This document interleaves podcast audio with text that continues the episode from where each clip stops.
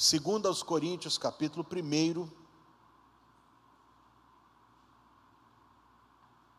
Paulo, apóstolo de Jesus Cristo, pela vontade de Deus, e o irmão Timóteo, a igreja de Deus que está em Corinto, com todos os santos que estão em toda a Acaia.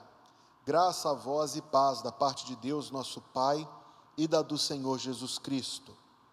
Bendito seja o Deus e Pai de nosso Senhor Jesus Cristo o Pai das misericórdias e o Deus de toda a consolação, que nos consola em toda a nossa tribulação, para que também possamos consolar os que estiverem em alguma tribulação, com a consolação com que nós mesmos somos consolados por Deus.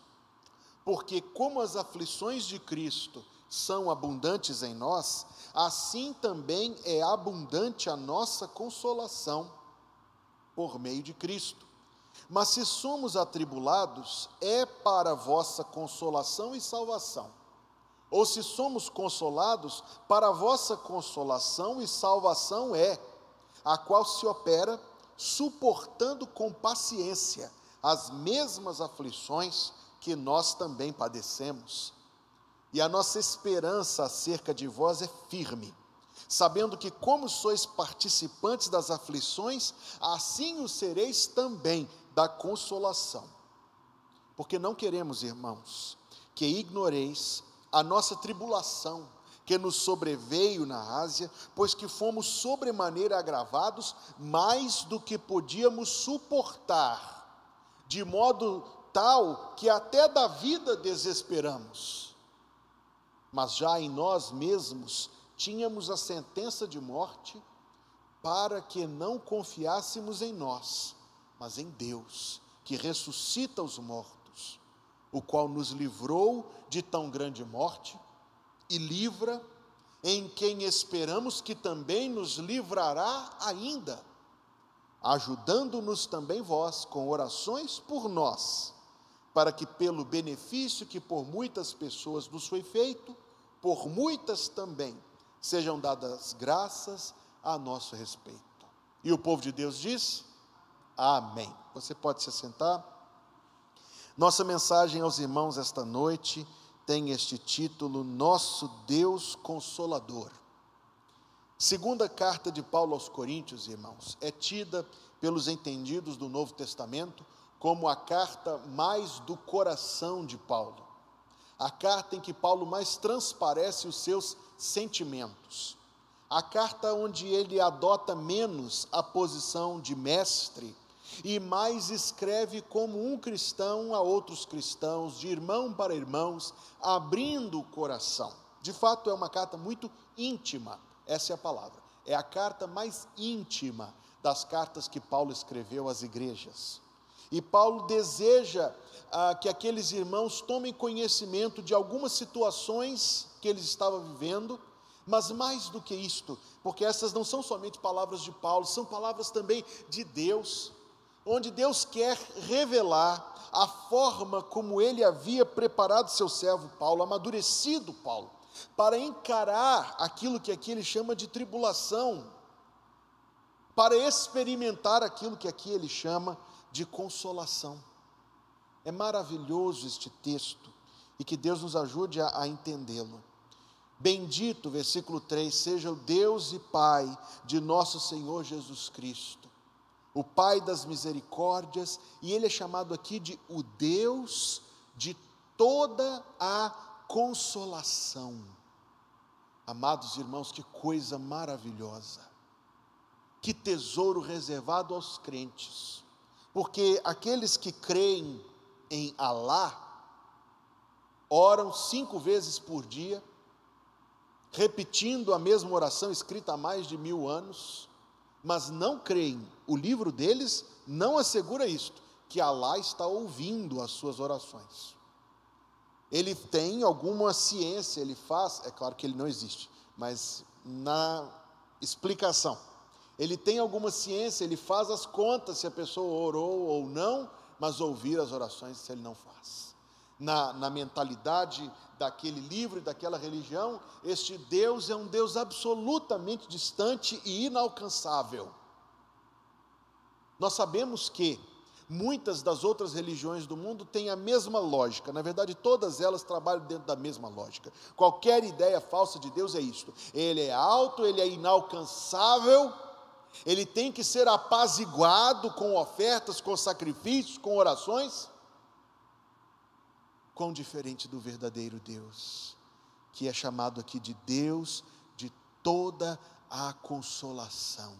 Isto é verdade, porque só pode ser verdade se Deus toma conhecimento das nossas tribulações. Isto é, quer dizer então, amado irmão e amada irmã, que Deus lá no céu mesmo agora conhece tudo o que pesa sobre os nossos corações. Ele não pode nos consolar se assim não for. E não é a mera informação de uma onisciência fria. O profeta Isaías diz: em toda a angústia deles foi ele angustiado. Mais do que somente ter um conhecimento distante, frio, este não é Deus. Deus importa-se conosco. E esta é a origem deste nome santo que é dado a Deus. A razão por que Ele é o Deus de toda consolação, primeiro de tudo, é porque Ele se importa conosco, sabe quem somos, conhece nossa vida, nossas lutas, nossas angústias, dramas. Isto para Ele, por causa do seu grande amor, não há outra razão, é algo que move o seu coração. Amados irmãos, quão desanimador seria se crêssemos que temos o dever de orar para apaziguar Deus, mas que nunca somos ouvidos. Quão, quão absurdamente entristecedor seria saber que, seja qual for o fardo que estamos carregando, estamos carregando sozinhos. E é isto. Quão maravilhoso é saber que não estamos orando para as paredes e quão poderoso é saber que não estamos carregando sozinhos os nossos fardos. Temos conosco o Deus de toda a consolação. Marque essa palavra toda. Porque a palavra grega que aqui é traduzido como toda tem um significado muito interessante. Você sabe o que significa toda em grego? Significa toda. Sem exceção sem exclusão de nenhum. Seja qual for a consolação que nós precisamos, ela se encontra em Deus. Ele é o Deus de toda a consolação. Porque importa-se conosco, porque é Deus tremendamente compassivo. O Evangelho de Mateus parece que coloca uma, uma ênfase nisto você lendo Mateus, você encontra várias vezes falando que Jesus Cristo se compadeceu. Ele se compadeceu da multidão, porque era como ovelha que não tinha pastor. Ele chamou os discípulos e disse: Compadeço-me dessa multidão, porque há três dias que estão me ouvindo e não tenho que comer. Ele olhou para um enfermo e disse: Ele se compadeceu dele. Para uma viúva cujo filho tinha morrido, ele se compadeceu dela. Mateus parece que tem uma inclinação, ele gosta de falar disto, que o coração de Cristo é um coração compassivo. E nós gostamos de ouvir. Mateus gosta de falar e nós gostamos de ouvir. Que Jesus Cristo é um Deus compassivo para conosco. O Pai das misericórdias, o Deus de toda a consolação. Isto é algo, amados irmãos, que nós devemos encarar pela fé. Não devemos aguardar é, para crer depois que as coisas estiverem esclarecidas, explicadas e passadas. A Tomé, o Senhor Jesus disse: Porque viste, creste? Bem-aventurados os que não viram e creram. O que eu estou querendo dizer aos irmãos é: se o livro de Deus diz que Deus é o Deus de toda consolação. Então, isto significa para nós que nós devemos e podemos levar a Ele toda dor. certos de que Ele será capaz de prover para nós do seu tesouro de graça abundantemente. Abundantemente, aliás, ele chega a falar isto no, no versículo número 5. Assim como as aflições são abundantes em nós, assim também é abundante a consolação. Assim também é abundante a consolação. Então nós temos aqui um, uma, um, um, como dizer, nós temos aqui uma revelação, um relance de como Paulo vê Deus e de como Deus na verdade é. E agora ele vai nos explicar algo dos propósitos de Deus que são muito, muito altos, muito inalcançáveis, muito infinitos, mas que Deus ah, se apraz revelar um pouco para nós. Versículo 4: Deus nos consola em toda a nossa tribulação. Pergunta difícil: em qual tribulação o crente cai na qual Deus não o consola? Nenhuma. Ele nos consola em toda a nossa tribulação. No entanto, veja que é seguido de duas palavrinhas muito importantes: para quê? Parece-me que Paulo sendo alguém tão íntimo de Deus, mais do que qualquer um de nós, eu ouso dizer, ele conseguiu alcançar um pouquinho dos propósitos magníficos da mente do Senhor. Aquilo que para nós é inalcançável.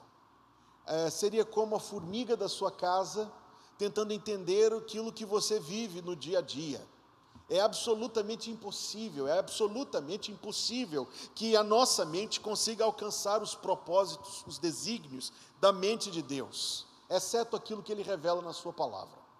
Exceto aquilo que ele revela na Sua palavra, e a isso nós devemos nos apegar. Mas aqui é dito: para quê? Um pouco dos propósitos de Deus é revelado.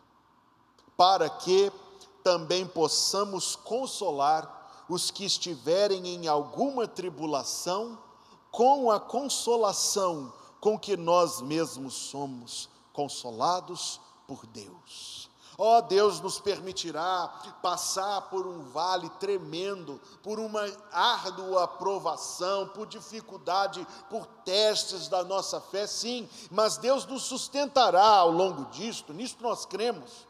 E tendo passado pela fornalha, saído dela purificados, nós teremos testemunho para dar. Testemunho da graça, testemunho da consolação, da bondade, do sustento, da fidelidade, da sabedoria, dos propósitos de Deus. E então Deus diz: é isto que eu quero. Eu quero que você leve a minha palavra a outros, acompanhada do seu testemunho de vida. Você vai consolar com a mesma consolação que você recebeu de mim. É isto que Deus nos diz neste texto. Que coisa tremenda. Quer dizer então que até aquelas dificuldades que nós vivemos, sim, é isto mesmo que quer dizer, fazem parte do magnífico plano de Deus para nós e para outros, e para que nós sejamos bênção e sirvamos, e para que fruamos bênção de nós, aliás, de Deus por meio de nós para a vida de outros. Eu conheço, por exemplo, um casal, um casal de uma igreja lá nos Estados Unidos, que suportaram durante a primeira década da vida de casados um, um trauma, uma luta, uma dificuldade tremenda, a dificuldade em conceber. E como aquilo os prostrava, como aquilo os, os quebrantava diante do Senhor, e aquilo foi algo tão difícil para aquele irmão e, aquela, e a sua esposa viverem na presença do Senhor. Hoje, hoje eles lideram um ministério para ministrar a outros casais que passam pelo mesmo drama, que passam pela mesma luta, que passam pela mesma situação. É um pouco deste versículo concretizado diante de nós. Deus nos consola em toda a nossa tribulação para que possamos consolar os que estiverem em alguma tribulação, com a mesma consolação que somos consolados de Deus. A bênção não termina em nós quando recebida, ela se estende a outras pessoas. E não estamos pensando aqui nas bênçãos finais, na solução das nossas lutas, na cura e na provisão, não, estamos falando daquela bênção específica, esse sustento de Deus ao longo, esse sustento de Deus enquanto Ele nos leva, enquanto Ele desenvolve o seu propósito nas nossas vidas. Veja o que ele diz no versículo 5: Porque como as aflições é muito importante isso aqui. Porque como as aflições de Cristo são abundantes em nós, e eu hesito que o tempo não me permitirá detalhar isto.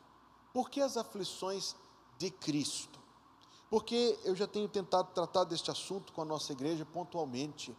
Amados irmãos, tudo aquilo que nós vivemos, tudo aquilo que nós fazemos para o Senhor, as lutas que nós atravessamos e a forma como nós atravessamos, diferente de outros que não creem no Senhor, ou pelo menos deveria ser assim. aquilo que nós fazemos, o não que dizemos para nós próprios, etc., tudo isso se resume na cruz, que o Senhor Jesus quer que cada um de nós carregue todo dia. Então, além das situações naturais, digamos assim, da vida, nós temos que vivê-las de forma cristã, sem nos desesperar, sem ressentir de Deus, com resignação, com paciência, com fé, com esperança, com amor. Claro que isso está muito acima de nós. É algo que só pode ser alcançado no auxílio do Espírito Santo, mas sabe quem acertou o alvo todas as vezes? Quem, todas as vezes que foi testado, foi aprovado? Jesus Cristo, nosso Senhor nosso modelo, nosso guia, nosso mestre. E em alguma medida é disso que Paulo fala, as aflições de Cristo. Vivendo-as como Cristo, suportando-as como Cristo, ele diz: estas aflições são abundantes. Como Paulo é diferente de muita gente. Quantas conversas eu já tive, você também, às vezes querendo só desabafar, você menciona uma luta que está vivendo apenas para ser retrucado com uma luta maior pela pessoa com quem você decidiu abrir o seu coração. Que conversa improdutiva. E alguns engajam na competição de problemas. Este homem, de maneira muito piedosa, muito, muito reverente, ele apenas se refere a tudo aquilo. E se nós fôssemos estudar a vida de Paulo, os irmãos veriam problemas de saúde, injustiças, abandonos, preocupações tremendas, carências, situações dificílimas, agressões físicas, etc. E tudo isso ele apenas se diz: as aflições de Cristo são abundantes em nós, mas também é abundante a nossa consolação por meio de Cristo. Amados irmãos, como Deus nos consola? O que é que Deus faz para nos consolar? Porque entre nós, talvez a gente dê um abraço no outro e diga: calma, vai ficar tudo bem. As coisas não são tão terríveis assim, às vezes são.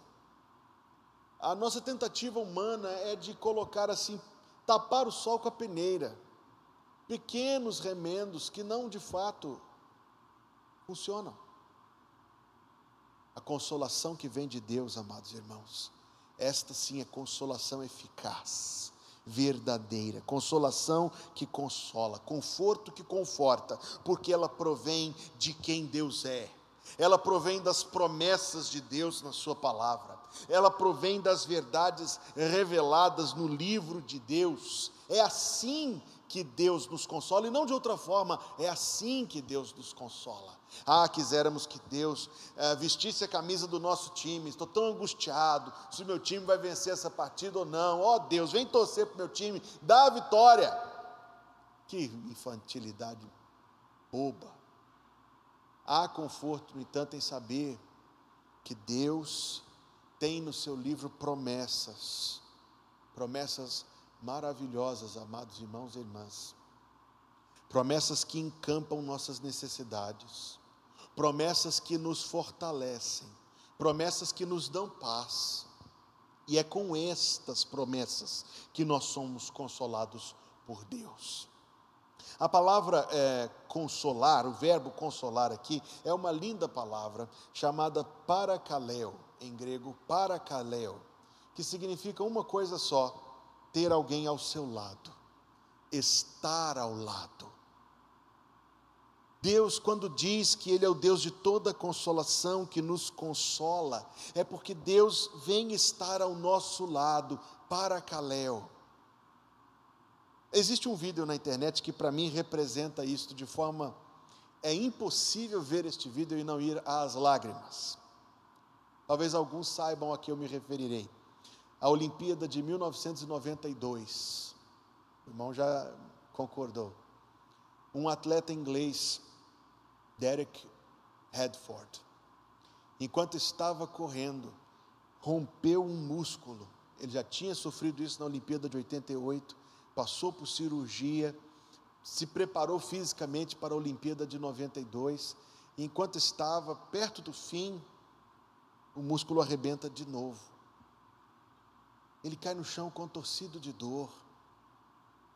A cena seguinte é extremamente tocante, que o pai dele o pai pula o alambrado e carrega o filho até pertinho da linha de chegada.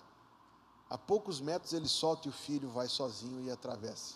Ele não levou medalha de ouro, nem de prata, nem de bronze, mas a história é linda, linda, meus amados irmãos. Representa Deus como nosso consolador, sim.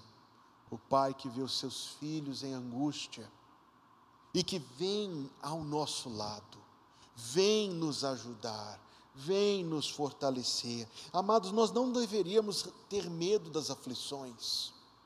Temos, temos por causa da nossa fragilidade, por causa das, das incredulidades que ainda vivem na nossa carne, temos por causa do nosso coração que ainda não se submeteu, ou melhor dizendo, não aprendeu totalmente a confiar em Deus, mas nós não deveríamos temê-las. A razão por que nós não deveríamos temer as aflições é porque, quando elas são abundantes em nós, assim também são abundantes as consolações por meio de Cristo. E acredito, amados irmãos, que isto aqui é uma coisa maravilhosa de a gente entender.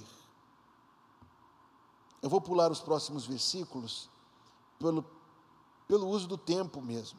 Veja o que ele diz no versículo número 8 porque não queremos, irmãos, que ignoreis a nossa tribulação que nos sobreveio na Ásia. Olha o que ele diz: pois que fomos sobremaneira agravados, mais do que podíamos suportar, de modo tal que até da vida desesperamos. Agora, o homem que escreveu estas palavras, minha gente, o homem era casca grossa o homem era sacudido. O que havia de dificuldade, dor, provação, ele já tinha passado. Eu já ouvi falar de gente que pegou uma tempestade no mar e nunca mais colocou o pé num navio, num barco, numa chalana, no que seja. Paulo, o apóstolo, teve três naufrágios e no dia seguinte estava continuando viagem. Esse homem aqui, ele, ele não se abalava por pouca coisa. Aquilo que para nós é, é amedrontador, ele falava: não, isso aí não é, não é tanto assim, vai, vai me desculpar. Nós não conseguimos identificar em Atos, nem em nenhum dos outros escritos, o que foi essa tribulação que sobreveio na Ásia. Existem algumas tentativas de casar versículos e tentar entender, mas nós não sabemos com toda certeza. O que nós sabemos é que Paulo se encontrou numa situação, este homem experimentadíssimo, amadurecido nas coisas de Deus, um homem santificado. Este homem, ele se sentiu agravado mais do que podia suportar. Quer dizer que aquela provação foi a maior de todas que ele tinha passado até ali. A ponto de desesperar da vida. O que faria um homem desta força, um homem desta eh, capacidade, um homem deste vigor espiritual, se sentir assim, amado, nós não sabemos, mas o que nós sabemos é algo que se aplica a todos nós, quer dizer que até Paulo se sentiu assim, até nosso Senhor sangrou gotas de sangue no Getsemane, numa angústia que nós nunca vamos conseguir entender nem imaginar.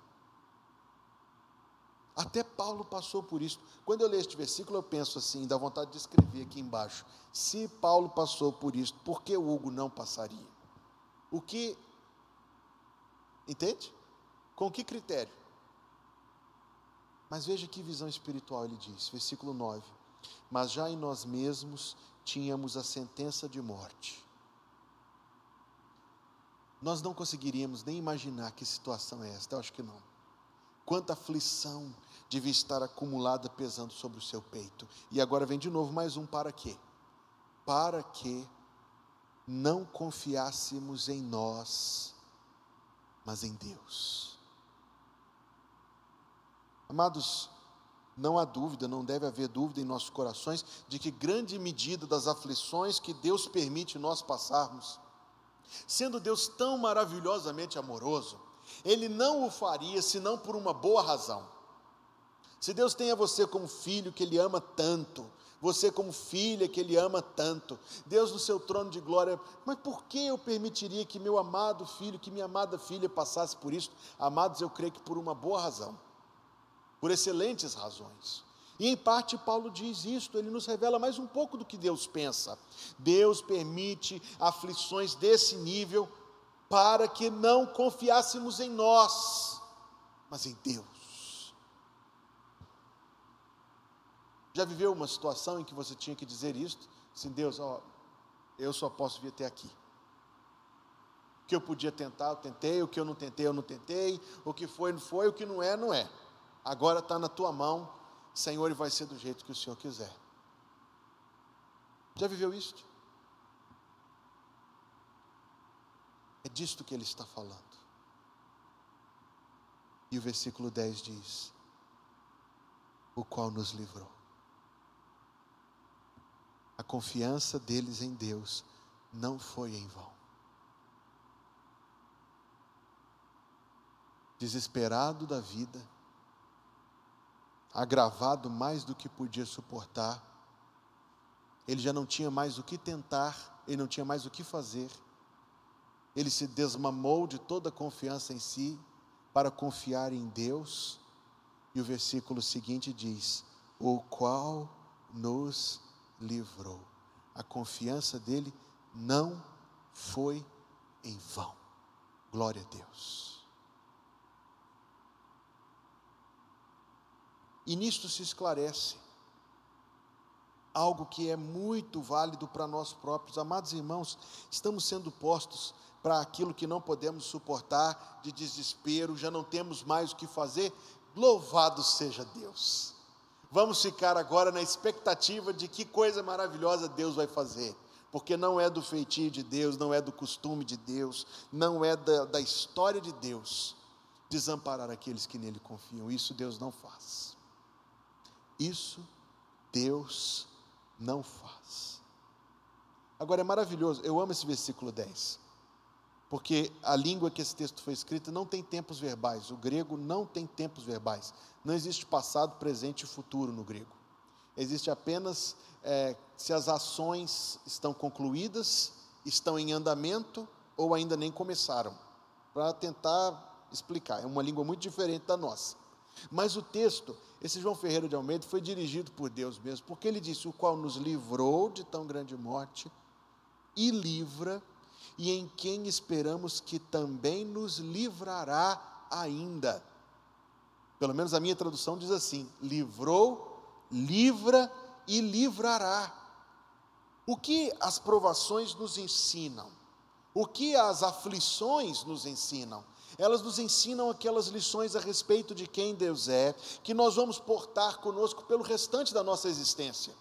Paulo, depois que passou por aquilo, já não tinha mais força nem condições, ele disse: Deus está na sua mão e Deus o livrou. Então ele chegou à seguinte conclusão: Deus nos livrou de tão grande morte e livra. e, e em quem esperamos que também nos livrará ainda.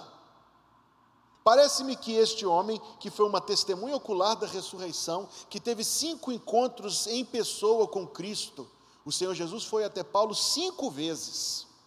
Este homem que escreveu os grandes tratados de doutrina do Novo Testamento, este homem que plantou dezenas de igrejas, ainda tinha que aprender mais sobre Deus. E Deus ensinou por uma, por uma aflição.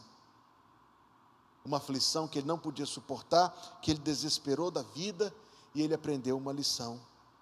O Senhor livrou, livra e livrará. E veja, amados irmãos, que ele carregou esse ensinamento até o fim da vida Está lá em 2 Timóteo capítulo 4. Veja que palavras lindas de alguém que foi provado e aprovado.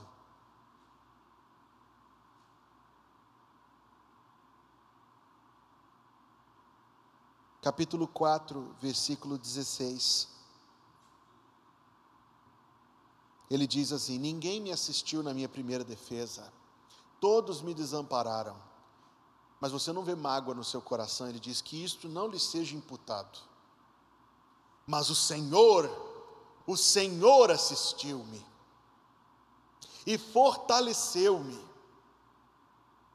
para que por mim fosse cumprida a pregação e todos os gentios a ouvissem, e fiquei livre da boca do leão, e o Senhor me livrará, é a mesma fé a fé experimentada, amadurecida, que nasceu naquela aflição lá que nós não sabemos o que foi, continuou até o fim da vida. O Senhor me livrará de toda má obra e me guardará para o seu reino celestial. A quem seja glória para todos sempre. Amém. O texto, amados irmãos, que nós estudamos esta noite, nos apresenta o Deus de toda consolação. Deus que se importa conosco, Deus que se compadece de nós. Deus em quem está a força, a provisão, a resposta que precisamos. Deus cuja altíssima sabedoria não podemos alcançar.